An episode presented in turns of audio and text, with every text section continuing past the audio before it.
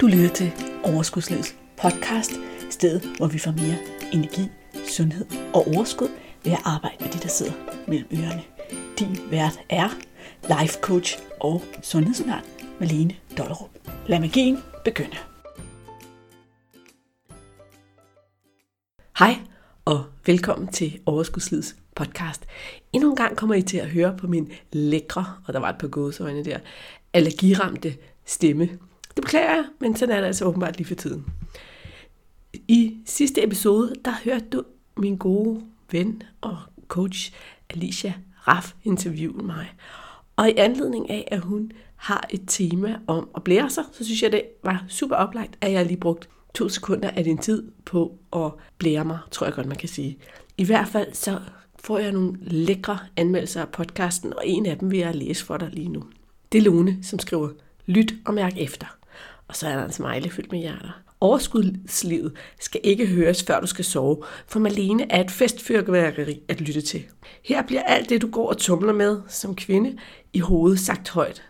Men her får du også værktøjer til at komme videre med dine tanker, føle dig anerkendt og kan arbejde med dig selv, i stedet for at blive hængende i dit eget selvsving.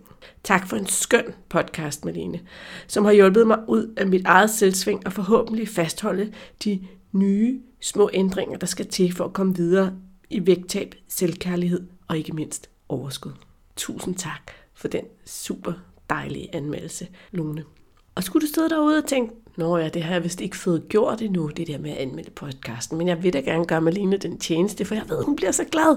Så smut ind i din app og skriv et par ord. Det er simpelthen så dejligt, når du gider gøre det. Og på den måde ved jeg også, at du sidder ude på den anden side og lytter med. Men nu skal vi i gang med et emne, jeg har glædet mig rigtig meget til. Hej og velkommen. I dag har jeg besluttet mig for at gøre det lidt anderledes.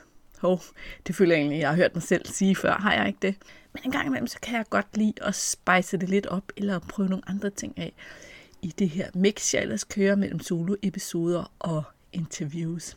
I dag vil jeg gerne præsentere dig for det arbejde, Byron Katie kalder The Work, og hvad jeg har lært af det, og hvor jeg synes, det er så fedt, og opfordrer dig måske også til at dykke mere ned i det. Du kan lytte med til Byron Katies egen podcast, og så kan du faktisk få nogle eksempler på, hvordan lyder det, når hun laver det her arbejde på andre mennesker. Altså hun hjælper andre mennesker med at ændre deres forhold og deres smerte i forhold til deres nærmeste. Og det er i virkeligheden også det, metoden her kan. For det, som Byron Katie tilbyder dig, det er en metode til at hjælpe dig selv, til at undersøge dine tanker, så du ikke skal gå rundt med smerten over de tanker, du har om andre mennesker. Og i bund og grund også dig selv. Men hun opfordrer til, at du starter med andre mennesker. Okay, kan vide, om det startede det helt forkerte sted, det her, og det giver mening. Du må lige hænge på, fordi der kommer selvfølgelig en mere systematisk forklaring. Det kender du mig sikkert godt nok til. Min næse er lidt stoppet i dag. Jeg håber, I kan leve med det. Jeg tror, det er pollen. Jeg håber, det snart går over. Lad os kaste os ud i det. Det, som Byron Katie står for, og det, som hun deler med os, det er, at når vi har smerter over situationer, tanker i vores hoved, så er det meningen, at vi skal undersøge det. Og det gør vi på en helt bestemt måde. Simpelthen ved at stille spørgsmålstegn ved, om det hoved er sandt. Når du skal introduceres til Byron Katie's The Work, så starter du med at udfylde et arbejdsark. Det her arbejdsark, det hedder på dansk, døm din nabo. Du kan også sige, døm din nærmeste. Og jeg opfordrer faktisk til, at du prøver det af første gang på en, som der er tæt på dig. Jeg skal nok lave et link i episodenoterne til arket. Det, der sker, når du starter på det ark, det er, at du faktisk skal finde din negative hat frem. Og så skal du svare på nogle spørgsmål omkring, hvad du gerne vil have andre mennesker til. Eller det her udvalgte menneske. Du skal lave en seddel for hver menneske eller hver situation, som er et problem for dig. Hele præmissen for at lave det her arbejde, det er i virkeligheden at lære at elske det, som er. Og lære at acceptere, at du kan faktisk ikke diskutere med virkeligheden, fordi du taber hver eneste gang. Virkeligheden er virkeligheden, og hvis du kan bruge din energi på noget andet end at diskutere med virkeligheden, så vil du automatisk få det bedre. Jeg plejer også tit at sige, du er et voksen menneske. Du må gøre lige, hvad du vil. Du er selvfølgelig ikke fri af konsekvenserne, men du må gøre lige, hvad du vil, og det er din frihed. Omvendt, så er andre, alle andre omkring dig jo også voksne mennesker, som må gøre lige, hvad de vil. Og den kan godt være en lille smule sværere at sluge. Og hvis du tænker, ah, mm, ah nej, nej, her, så vil jeg altså lige opfordre dig til også at smutte langt tilbage i podcasten og finde episode 14, tror jeg det er, eller så 13, som hedder Manualen. Der kommer selvfølgelig også et link i episodenoterne, hvor jeg beskriver, hvordan vi faktisk har en form for manual for, hvordan andre mennesker skal opføre sig. Men det nytter jo ikke noget, for vi kan ikke bestemme det. Det du gør, når du skal i gang med The Work af Byron Katie, det er, at du udfylder en arbejdsseddel. På den arbejdsseddel, der skal du svare på nogle spørgsmål. Og det første, det lyder sådan her. I denne situation, hvem gør dig vred, forvirret, ked af det, sårer dig eller skuffer dig, og hvorfor? Og så udfylder du her. Jeg er, og så kommer der en følelse, på og et navn, fordi. Det kan fx være, at jeg er vred på min mand, fordi han løj over for mig, eller fordi han ikke gjorde, som vi aftalte, eller hvad der nu er, som der lige falder der ind her. Og som sagt, så er det rigtig godt at prøve det her arbejde af på de nærmeste, fordi det er tit dem, der påvirker vores følelser allermest. Så en partner, øh, børn, forældre, søskende er et rigtig godt sted at starte. Og spørgsmål nummer to er dine ønsker.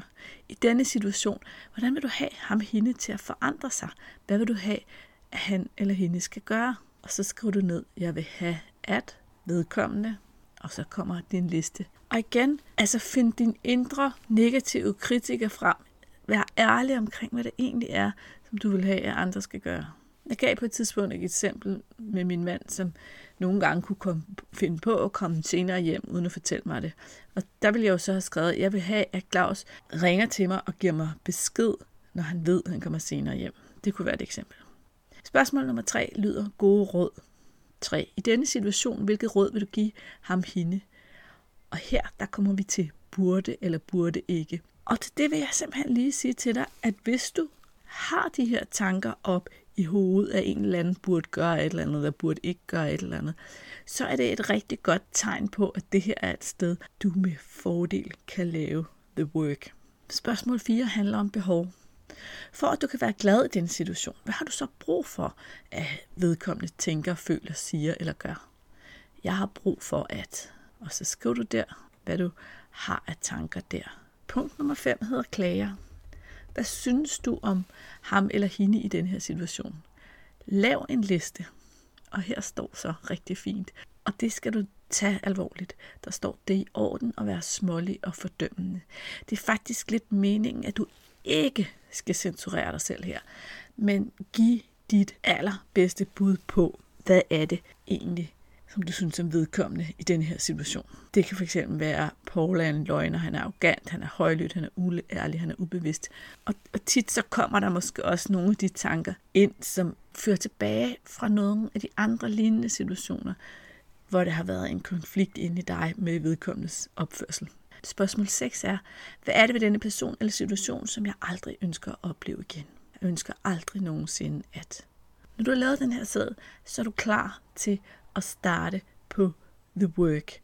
Og det gør du ved at tage hver eneste sætning og stille fire spørgsmål. Og bagefter lave et arbejde, der hedder Vend tanken. Hvis du har lyst til at arbejde med podcasten her som en form for udvikling, så kan du eventuelt finde din notesbog frem nu, din podcast-notesbog, eller din selvudviklingsnotesbog, eller dagbog, eller bullet journal, eller hvad du nu bruger, og så rent faktisk svare på de seks spørgsmål, jeg har givet dig her, så du kan spole lidt tilbage, sætte dig ned og svare, så du er klar til den næste del af podcasten. Er du med på den?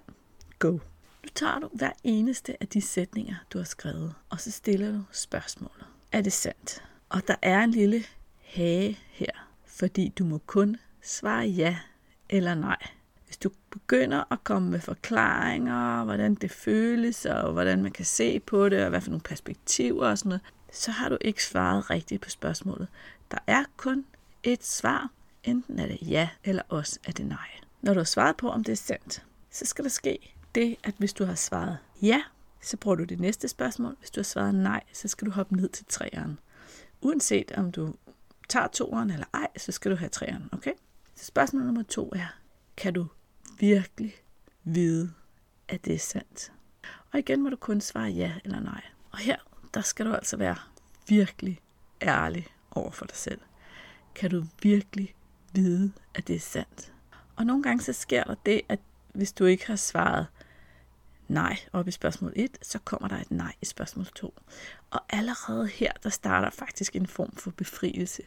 Fordi tit så kan vi godt lade det fylde rigtig meget, hvad andre mennesker gør, uden i virkeligheden at vide, om den betydning, vi tillægger det, er sandt. Men vi reagerer på den betydning, vi tillægger det. Okay? Og det fører mig direkte til spørgsmål nummer 3. Hvordan reagerer du? Hvad sker der, når du tror på den her tanke? Så altså uanset om du har sagt ja eller nej til det er sandt, så skal du svare på, hvordan du reagerer, og hvad der sker, når du tror på tanken. Fordi indtil nu har du i hvert fald troet på tanken. Og det her, der må du altså gerne give dig tid. Du må gerne sætte dig ned lige og mærke ind i maven. Hvad sker der med dig? Bliver du frustreret? Bliver du vred? Bliver du spydig? Bliver du sarkastisk? Bliver du bedrevidende? Bliver du frustreret? Føler du dig mindre værd? Føler du dig uelsket? Alt sådan noget. Prøv lige at tage en tur i, hvad er det egentlig, det gør ved dig at tro på den her tanke. Fordi en del af præmissen er i virkeligheden også, at nogle gange, så hjælper det os overhovedet ikke. Eller det gør ingen forskel for den anden person i forhold til hans opførsel, men det gør en forskel til, hvordan du har det, og hvordan du opfører dig over for vedkommende, og hvordan vedkommende efterfølgende behandler dig, hvordan du reagerer, når det her sker. Spørgsmål nummer 4 er så, hvem eller hvad vil du være uden tanken? Og det er jo ikke sådan, at bare fordi du har stillet de her tre første spørgsmål, så kan du slippe tanken. Det ved jeg godt. Det er ikke bare sådan, nu kan jeg lade være at tænke den. Men forestil dig lige, at du ikke var stand til at tænke den. Forestil dig lige, at den ikke var hos dig, og at du ikke havde den. Hvordan vil du så have det? Og det her spørgsmål, det er også rigtig spændende. Fordi rigtig tit, så kommer der sådan en følelse af lettelse eller frihed, som betyder, at du vil faktisk være mere i fred med det menneske over for dig. Alene ved at have undersøgt dine tanker, alene ved at kunne ændre dine tanker, uden at vedkommende har gjort noget som helst andet. Og det er virkelig her, jeg synes, at The Work giver dig noget frihed. Fordi lige når jeg siger præmissen, du kan få det bedre med andre mennesker og deres opførsel, alene ved at undersøge dine egne tanker, så lyder det måske lidt åndssvagt, fordi i starten er vi så fyldt op af det, de skal lave om, og vi har brug for, at de ændrer sig. Udfordringen ved at have brug for andre mennesker at ændre sig, det, her, det gør de jo sjældent. Det har de jo faktisk ikke tænkt sig at gøre, fordi de er voksne mennesker, og de gør lige, hvad de vil, og de har måske overhovedet ikke behovet for det. Det sidste, du skal gøre, det er, at du skal lave den lille øvelse, som Byron Katie kalder at vende tanken om Og det kræver måske lidt øvelse. Det skal du måske lege lidt med og træne lidt i. Jeg vil sige til dig for det første, at du skal forvente, at de fleste tanker kan vendes om på op til fire måder. Så prøv dem alle sammen af for hver eneste sætning også. Så eksemplet på arbejdsarket er der, hvor, hvor Byron Katie taler om, at hendes mand Paul har lovet over for hende. Så skriver du, jeg løj over for mig selv. Ikke så du skifter Paul ud med mig. Jeg løj over for mig selv. Og det du gør, når du har vendt tanken om, det er, at du undersøger aktivt med din hjerne, leder efter nogen som helst forslag til, at det også kunne være en lille smule sandt. Det kunne jo for eksempel være, at du løj over for dig selv ved at bilde dig ind, at Paul han skulle være anderledes, end han er. Fordi virkeligheden er jo, at sådan er han. Den næste tanke er, øh, omvending er, at jeg løj over for Paul, så prøv at kigge på igen, hvordan kan den tanke være sand? Og det her er jo utrolig individuelt. Men på en eller anden måde, så kan du, hvis du virkelig vil det, nok komme i tanke om, hvordan det også kunne være en lille smule sand. Endnu en omvending kunne lyde, Paul løg ikke over for mig. Paul fortalte mig sandheden. Så altså hver eneste af de her omvendinger, så ser du situationen for dig og overvejer, om det kan være lige så sandt eller sandere. Og det, der er så magisk her, det er, at vi hjælper vores hjerne med at finde beviser for andre ting og kunne se situationen fra flere vinkler. Og det i sig selv fjerner så meget af smerten.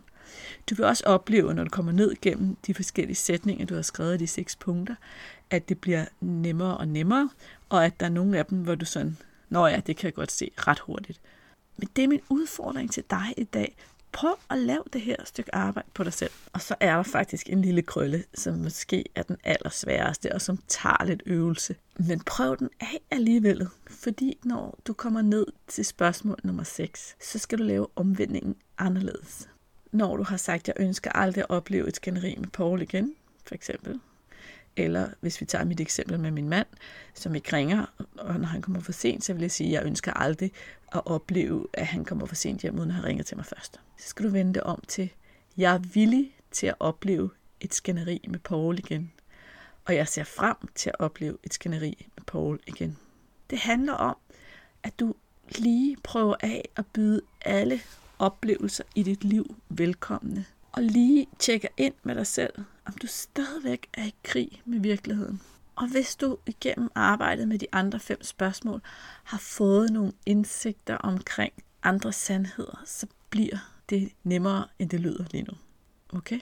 Nu vil jeg læse et eksempel på The Work Up, som er udført af Byron Katie og er fra bogen Elsk det, som er. Det er en rigtig god bog, hvis du synes, at det her er interessant. Og nu vil jeg læse et uddrag for dig. Det handler om en mor, der ikke kan forstå sin søn. Og jeg forestiller mig, at rigtig mange af os, der sidder her og lytter, og som har børn, vi kan genkende det her. Det kommer fra side 67. Jeg vil have, at min søn taler med mig. I denne dialog lærer en mor at forstå sin søns tilsyneladende ligegyldighed. Når hun indser, at hendes bedrøvelse, vrede og skyldfølelse ikke har noget at gøre med ham og har alt at gøre med hendes egen tankegang, åbner hun mulighed for forandring både for sig selv og for sin søn. Vi er ikke nødt til at vente på, at vores børn forandrer sig, for at vi kan blive lykkelige. Det kan ligefrem være, at vi opdager, at selve den situation, vi ikke kan lide, er, hvad vi har let efter. Vejen ind til os selv. Se, hvordan Elisabeth viser os vejen. Elisabeth læser op fra den arbejdsseddel, jeg præsenterede her tidligere i podcasten. Jeg er vred på Kristoffer og ked af det, fordi han holdt op med at henvende sig til mig og ikke inviterer mig til at besøge sin familie. Jeg er bedrøvet, fordi han ikke taler med mig. Katie, godt, fortsæt. Jeg vil gerne have, at Christoffer taler med mig fra tid til anden, at han inviterer mig på, til at besøge ham, hans kone og børn. Han burde ikke lade sig kujonere af sin kone, men sige til hende, at han ikke vil holde sin mor udenfor. Han burde holde op med sine bebrejdelser mod mig. Jeg har brug for, at Christoffer accepterer mig, accepterer min måde at leve på. Jeg har brug for, at han forstår, at jeg gjorde mit bedste. Christoffer er en kujon, han er vred, arrogant og stiv. Jeg har ikke lyst til nogensinde at føle mig afvist af ham, eller opleve, at han ikke kontakter mig mere. Katie, godt. Nu vil vi undersøge nogle af disse tanker. På dette tidspunkt vil vi se nærmere på vores tankegang, stille fire spørgsmål og vende dem om. Og se, om vi kan nå en eller anden form for forståelse. Lad os begynde. Læs det første udsagn igen. Elisabeth. Jeg er vred på Kristoffer og ked af det, fordi han har op med at henvende sig til mig og ikke invitere mig til at besøge sin familie. Katie. Er det sandt? Er det virkelig sandt? Du skal blot svare ja eller nej, min søde. Der er intet indviklet spørgsmål. Den ene måde at svare på er lige så god som den anden. Det handler simpelthen om at få dig til at gå indad og se, hvad der virkelig er sandt. Og måske at gå ind af igen nede under det. Og nede under det igen. Han henvender sig ikke til dig og inviterer dig ikke til at besøge sin familie. Er det sandt, Elisabeth? Ja, sommetider. Godt. Sommetider er mere ærligt, fordi du lige har røbet, at han faktisk inviterer dig. Han inviterer dig ikke til at besøge sin familie. Er det sandt? Svaret er simpelthen nej. Elisabeth, det kan jeg godt se. Katie, hvordan reagerer du, når du tænker den tanke? Elisabeth, den gør mig voldsomt anspændt. Jeg bliver meget oprevet, hver gang telefonen ringer. Katie, kan du se en grund til at opgive tanken? Jeg vil have ham til at se mig som en del af sin familie. Og jeg beder dig ikke om at opgive den. Blot helt enkelt kan du se en grund til at opgive den løgn, som argumenterer mod virkeligheden. Og her der stopper jeg lige oplæsningen et øjeblik og beder dig med mærke, hvordan Katie hun trækker virkeligheden ind i den her analyse af Elisabeths tanker. Og det er nemlig rigtig godt at tænke på, hvornår er det, at vi begynder at diskutere med virkeligheden og påføre os selv smerte, fordi vi diskuterer med virkeligheden. Og det er jo det, hun viser Elisabeth lige her. Nu fortsætter jeg oplæsningen. Elisabeth. Ja, Katie. Giv mig en fredfyldt grund til at opretholde denne historie. En grund, som ikke giver dig stress. Elisabeth. Jeg kan ikke finde nogen. Katie. Lad os arbejde med tanken. Jeg vil have, at min søn ringer til mig. Jeg kan fortælle dig om min egen oplevelse, at jeg aldrig nogensinde nærer noget ønske om, at mine sønner ringer til mig. Jeg vil have, at de skal leve på den måde, de gerne vil. Jeg vil have, at de skal ringe til hvem de måtte have lyst til at ringe til, og jeg er glad for, at det ofte er mig. Sådan har det ikke altid været. Hvem vil du være uden den tanke? Jeg vil have min søn ringer til mig. Jeg ønsker, at han inviterer mig til at være sammen med sin familie, hvad enten han har lyst eller ej. Elisabeth. Så vil jeg være et menneske, der kunne ånde frit og nyde livet. Katie. Og du vil være ham nær, uden adskillelse, uanset om han besøger dig eller ej. Være ham nær herinde i hjertet. Lad os vende den første sætning om. Elisabeth. Jeg er vred på mig selv og bedrøvet, fordi jeg er holdt op med at kontakte mig, Katie. Ja, i tankerne lever du dit søns anlæggende. Derfor har du solgt dig selv for drømmen om, hvordan din søn skulle leve. Jeg elsker mine sønner, og jeg er sikker på, at de er mindst lige så gode til at ødelægge livet for sig selv, som jeg vil være til at ødelægge livet for dem. Har de brug for at se mig? Jeg stoler på, at de er bedst til at vurdere det selv. Hvis jeg har lyst til at se dem, lader jeg dem det vide. Og de siger ærligt ja eller nej. Det er alt. Hvis de siger ja, bliver jeg glad. Hvis de siger nej, bliver jeg glad. Jeg har intet at tabe. Det er ikke muligt. Kan du finde en anden måde at vende det om på? Elisabeth. Jeg er bedrøvet, fordi jeg ikke taler med mig selv. Katie. Du taler ikke med dig selv. I tankerne er du over i ham og tager dig af hans anlæggende. Og så føler du den ensomhed, der ligger i det. Den ensomhed, der skyldes, at du ikke er her for dig selv. Godt. Nu kan du læse den næste erklæring.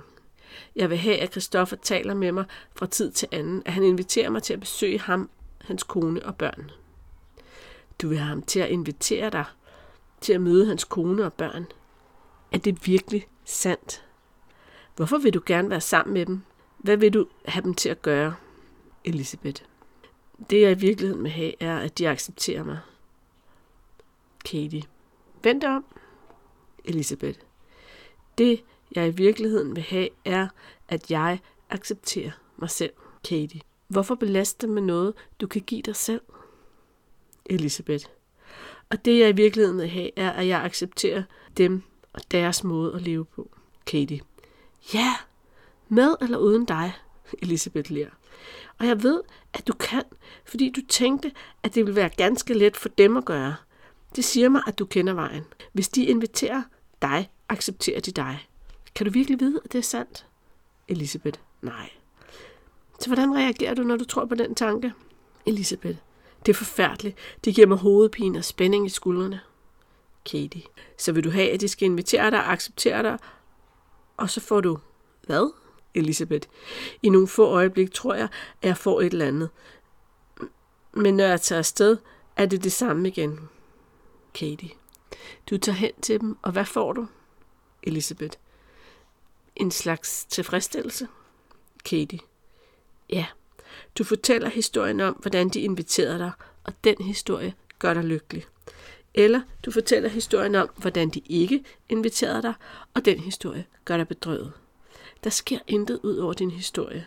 Og alligevel tror du, at det er det, de gør, og det, de ikke gør, der er årsag til dine følelser. I deres navn narer du dig selv med dine tanker, som du ikke undersøger, og du reagerer automatisk, glad, ked af det, glad, ked af det. Det er deres skyld, jeg er glad, det er deres skyld, jeg er ked af det. Det er den store forvirring. Lad os se på den næste. Elisabeth. Christoffer burde ikke lade sig kujonere af sin kone, Katie. Er det sandt? Er det, hvad der foregår? Elisabeth. Nej. Katie. Hvordan reagerer du, når du tænker den tanke? Elisabeth. Det er forfærdeligt. Det gør mig ked af det. Katie. Ja, fordi den ikke er sand for dig, Christoffer. Før krig i dit hjem og vind, så jeg kan komme ind. Det er ikke det, du ønsker. Det er ikke det, vi ønsker af vores børn. Og så bliver det til, han er en kujon. Vi er ikke stanset op for at undersøge det. Måske er det, du opfatter som hans svaghed, i virkeligheden mod. Måske er det kærlighed. Kan du se en grund til at opgive tanken, han burde ikke lade sig kujonere af sin kone? Elisabeth, ja. Katie, ja. Indre krig. Indre krig fører til ydre krig. Hvem vil du være uden den tanke? Elisabeth, mindre vred. Katie, ja. Du kan oven i købet ende med at se, at du har en modig og kærlig søn, som gør det bedste, han kan for at have fred i familien, selvom man har en mor, der mener, han burde sig sætte op mod sin kone. Hvordan behandler du ham, når du tænker den tanke? Ser du fred på ham? Blot for at lade ham vide, at du mener, at han er en kujon og gør tingene forkert? Lad os se på det næste. Elisabeth ler. Må jeg overlever det herop? Katie ler. Forhåbentlig ikke. Højlydt latter fra tilhørende. Elisabeth. Forhåbentlig ikke. Katie. Dette arbejde er verdens ende i forhold til, hvordan vi plejer at forstå den, min søde ven. Og det er at åbne sig for virkeligheden, sådan som den virkelighed er i alt dens pagt. Det, der allerede er sandt, er meget bedre uden mine planer. Det er jeg så glad for. Mit liv er så enkelt nu, hvor jeg ikke længere styrer verden i tankerne. Og mine børn og mine venner er meget taknemmelige. Lad os se på den næste erklæring. Elisabeth. Han burde holde op med sine bebrejdelser mod mig. Katie. Han burde holde op med sine bebrejdelser mod mig. Er det sandt? Nu vil du have kontrol over hans tanker. Oven i købet, hvem han må bebrejde. Elisabeth ler. Åh oh, Gud. Katie, du ønsker at overtage hele din søns bevidsthed. Du ved, hvad der er bedst for ham. Du ved endda, hvad han burde tænke. Undskyld, Christoffer. Lad være med at tænke. Men mindre jeg har fortalt dig, hvad du skal tænke, så lad være at tænke, før jeg vil have, at du gør det. Latter. Og lad os så lige få gjort noget ved din kone. Og forresten, jeg elsker dig. Mere latter. Elisabeth. Uha, jeg vidste det. Katie. Derfor skal du læse det igen. Elisabeth. Han burde holde op med sine bebrejdelser mod mig. Katie. Han bebrejder dig. Er det virkelig sandt? Elisabeth. Nej. Hvordan reagerer du, når du tror på denne tanke? Elisabeth. Uh, den er ved at tage livet af mig. Katie. Og hvad er den værste bebrejdelse, han kunne rette imod dig? Henvendt til tilhørende. Hvad kunne jeres børn sige til jer, som I ikke har lyst til at høre? Elisabeth. Du har ikke været en god mor. Du er ikke en god mor. Katie. Kan du finde det? Kan du finde et punkt, hvor du føler, at du ikke gjorde det, en god mor bør gøre? Elisabeth. Ja, Katie. Hvis en af mine sønner sagde til mig, du er ikke en god mor, kunne jeg ærligt sige, vil du være mit skat? Det kan jeg godt se. Jeg rejser rundt i hele verden. Jeg er næsten ikke fysisk til stede for dig og mine børnebørn. Tak fordi du gjorde mig opmærksom på det. Hvad vil du foreslå? Mine sønner og jeg har meget til fælles. De fortæller mig det, jeg ikke selv har opdaget. Jeg kigger ind i mig selv for at se, om de har ret, og det har de altid haft indtil nu og finde ud af, at det simpelthen er et spørgsmål om at gå dybt ned i sandheden. Jeg kan gå uden for mig selv og angribe dem og deres forestillinger om mig i et forsøg på at få dem til at ændre holdning og beholde min manglende erkendelse. Eller jeg kan gå ind af og søge efter en ny sandhed, der vil gøre mig fri. Det er derfor, jeg vil sige, at al krig hører til på papiret. Undersøgelse fører mig til svarene i mit indre. Og når mine børn siger, du er en vidunderlig mor, kan jeg også gå ind af og finde det, jeg er ikke nødt til at gå uden for mig selv og sige tak, mange tak, mange tak. Og leve mit liv, så jeg kan vise det. Jeg kan bare gå ind af og finde, jeg er en vidunderlig mor. Jeg behøver ikke spæde det op med disse mange tak. Jeg kan sidde sammen med begge mine sønner uden ord, mens glædestårer løber ned ad kinderne på os alle tre. Kærligheden er så stor, at man kan dø i den. Dø fra sig selv og blive helt opslugt af den. Den er det, du er, og den vil have hele dig tilbage til sig selv igen. Så enkelt. Mine sønner har altid ret. Min datter har altid ret. Mine venner har altid ret. Og jeg er nødt til at indse det eller lide. Det hele. Jeg er alt det, de siger, jeg er. Og alt, hvad jeg føler, at jeg er nødt til at forsvare, og holder mig fra den fulde indsigt. Derfor, min søde ven, lad os vende det om. Elisabeth. Jeg burde holde op med at bebrejde ham.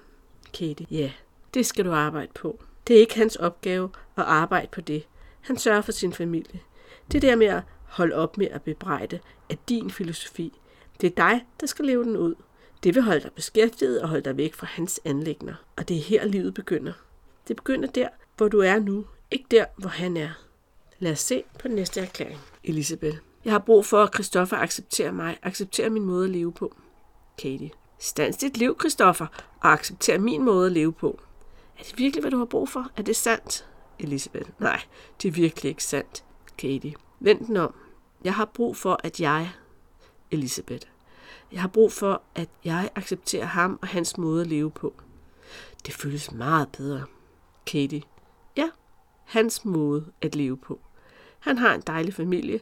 Han inviterer ikke dig med alle dine forestillinger ind i sit liv, så du kan føre krig mod hans kone, og så han er nødt til at vise dig sin påskyndelse og Elisabeth. Uha, uha. Katie. Han lyder som en meget klog mand. Elisabeth. Det er han. Katie. Du kunne ringe til ham og sige tak. Tak, fordi du ikke inviterede mig. Jeg har ikke været sådan, at du virkelig havde lyst til at have mig i nærheden, og det forstår jeg nu. Elisabeth. Med en letter. Ja, det kan jeg godt se. Katie. Du kunne også lade ham vide, at du elsker ham, og du arbejder med betingelsesløs kærlighed. Så det er en anden måde at vende den om, min kære. Elisabeth. Jeg har brug for at acceptere mig selv og acceptere min måde at leve på. Katie. Ja, giv ham en chance og vid, at det er din opgave at acceptere din måde at leve på. Jeg ved, at du sagtens kan acceptere det, fordi du forventede, at han skulle gøre det uden videre. Lad os se på den næste. Jeg har brug for, at han fortæller mig, at han forstår, at jeg gjorde mit bedste. Katie. Er det sandt? Elisabeth. Nej. Katie. Hvordan reagerer du, når du tror på dette eventyr? Elisabeth. Jeg er såret og vred. Det er et helvede. Katie. Hvem vil du være uden den historie om din offerrolle? Det er historien om en diktator, der ikke kan få det, som hun vil have. Her har vi diktatoren. Du burde fortælle mig, at jeg gjorde, hvad jeg kunne. Det er skørt. Hvad vil du være uden denne triste, triste historie? Elisabeth. Jeg vil være et glad og frit menneske. Katie. Det er jo spændende. Du vil allerede være det, du ønskede, at han skulle se dig som. En mor, som dengang gjorde sit bedste, og som elsker sin søn i dag. Han vil alligevel under ingen omstændigheder kunne vide, hvem du i virkeligheden er. Det er ikke muligt. Så jeg vil sige, opgiv mellemmanden og vær glad og fri ud fra dit sted her og nu. Når først vi begynder at gøre det, bliver vi så elskelige, at vores børn har lyst til at være sammen med os. De kan ikke lade være. Historiefortællerens bevidsthed, historiens lysbilledeapparat har forandret sig, og det, du projicerer ud i verden, er nødt til at forandre sig. Når jeg er klar, er mine børn nødt til at elske mig. De har intet valg. Kærlighed er det eneste, jeg er i stand til at projicere ud eller få øje på. Hele verden er simpelthen min historie, der projiceres tilbage på mig, på min egen sanseopfattelseslære. Hele verden. Lad os se på den næste, min søde ven. Elisabeth. Christoffer er en kujon. Katie. Er det sandt? Du godeste. Se, hvem man har haft som modstander. En tiger, en tigermor. Elisabeth bryder ud i latter. Elisabeth. Åh, oh, en tiger, uha. Ja, det er sandt. Men han klarede det godt lige fra begyndelsen. Katie. Måske har du lyst til at fortælle ham om den. Han er en kujon. Vent den om. Elisabeth. Jeg er en kujon. Katie. Ja, du offrer ham for din lykke. Men det vil han ikke gå med til. Han er en strålende lærer. Vi lever alle med den perfekte lærer. Tag ikke fejl af det. Lad os se på det næste og vende dem om. Elisabeth. Han er vred. Jeg er vred. Han er arrogant. Jeg er arrogant. Han er stiv. Jeg er stiv. Katie. Ja, vi har været forvirret et stykke tid. Det det hele. Bare lidt forvirring. Og der ikke noget alvorligt. Elisabeth. Grædende. Jeg har ønsket mig det her i så lang tid og gør ende på forvirringen. Katie. Det ved jeg, min engel. Det har vi alle ønsket i så lang tid. Nu er tiden inde. Lad os gå videre til din sidste erklæring. Elisabeth. Jeg har ikke lyst til nogensinde at føle mig afvist af ham. Katie. Vent den om. Jeg er villig til at føle. Elisabeth. Jeg er villig til at føle mig afvist af ham. Katie. Hver gang han afviser dig, og du stadig kan mærke smerten, ved du, at du ikke er færdig med arbejdet. Og det er ham, der er mesteren. Han bliver ved med at afvise dig, indtil du har forstået det. Det er dit ansvar ikke at afvise ham eller dig selv. Undersøg det og giv dig selv din frihed. Jeg glæder mig til, Elisabeth. Jeg glæder mig til at føle mig afvist af ham. Katie. Det var godt, at det gør ondt. Smerte er et tegn på, at du er forvirret, at du befinder dig i en løgn. Døm din søn, skriv det ned, stil de fire spørgsmål, vend det om og find ud af, hvor meget af smerten, der er tilbage. Elisabeth. Det er i orden. Katie. Du er løsningen på dit problem. Det, der er til sydenladende er dit problem. Ingen mor eller søn har nogensinde skadet hinanden. Vi har at gøre med forvirring her. Det er det hele. Det indser vi gennem dette arbejde. Det var et eksempel på, hvordan Byron Katie hjalp en kvinde igennem nogle smerter, hun havde omkring sin søn. Jeg håber, det inspirerer dig til eventuelt at prøve det af selv. Til sidst vil jeg sige, at den aller, allerbedste måde at mærke, hvor meget det her arbejde i virkeligheden kan gøre en forskel for dig, det er selvfølgelig at prøve det af selv. Der ligger ressourcer til det hele i episodenoterne. Der ligger en henvisning til bogen Elsk det som er, som jeg synes er det absolut bedste sted at starte. Og der ligger links til Brian Katie's hjemmeside og alle hendes gratis ressourceark. Så hvis du synes, det her lyder spændende, så se nærmere på det. Gør dig selv den tjeneste og undersøg, hvad det her kan gøre for dig. Og mærk, hvilken forskel og hvilken befrielse du kan få i dit liv. For hvis livet kan blive sjovere, hvorfor så ikke sørge for, at det sker?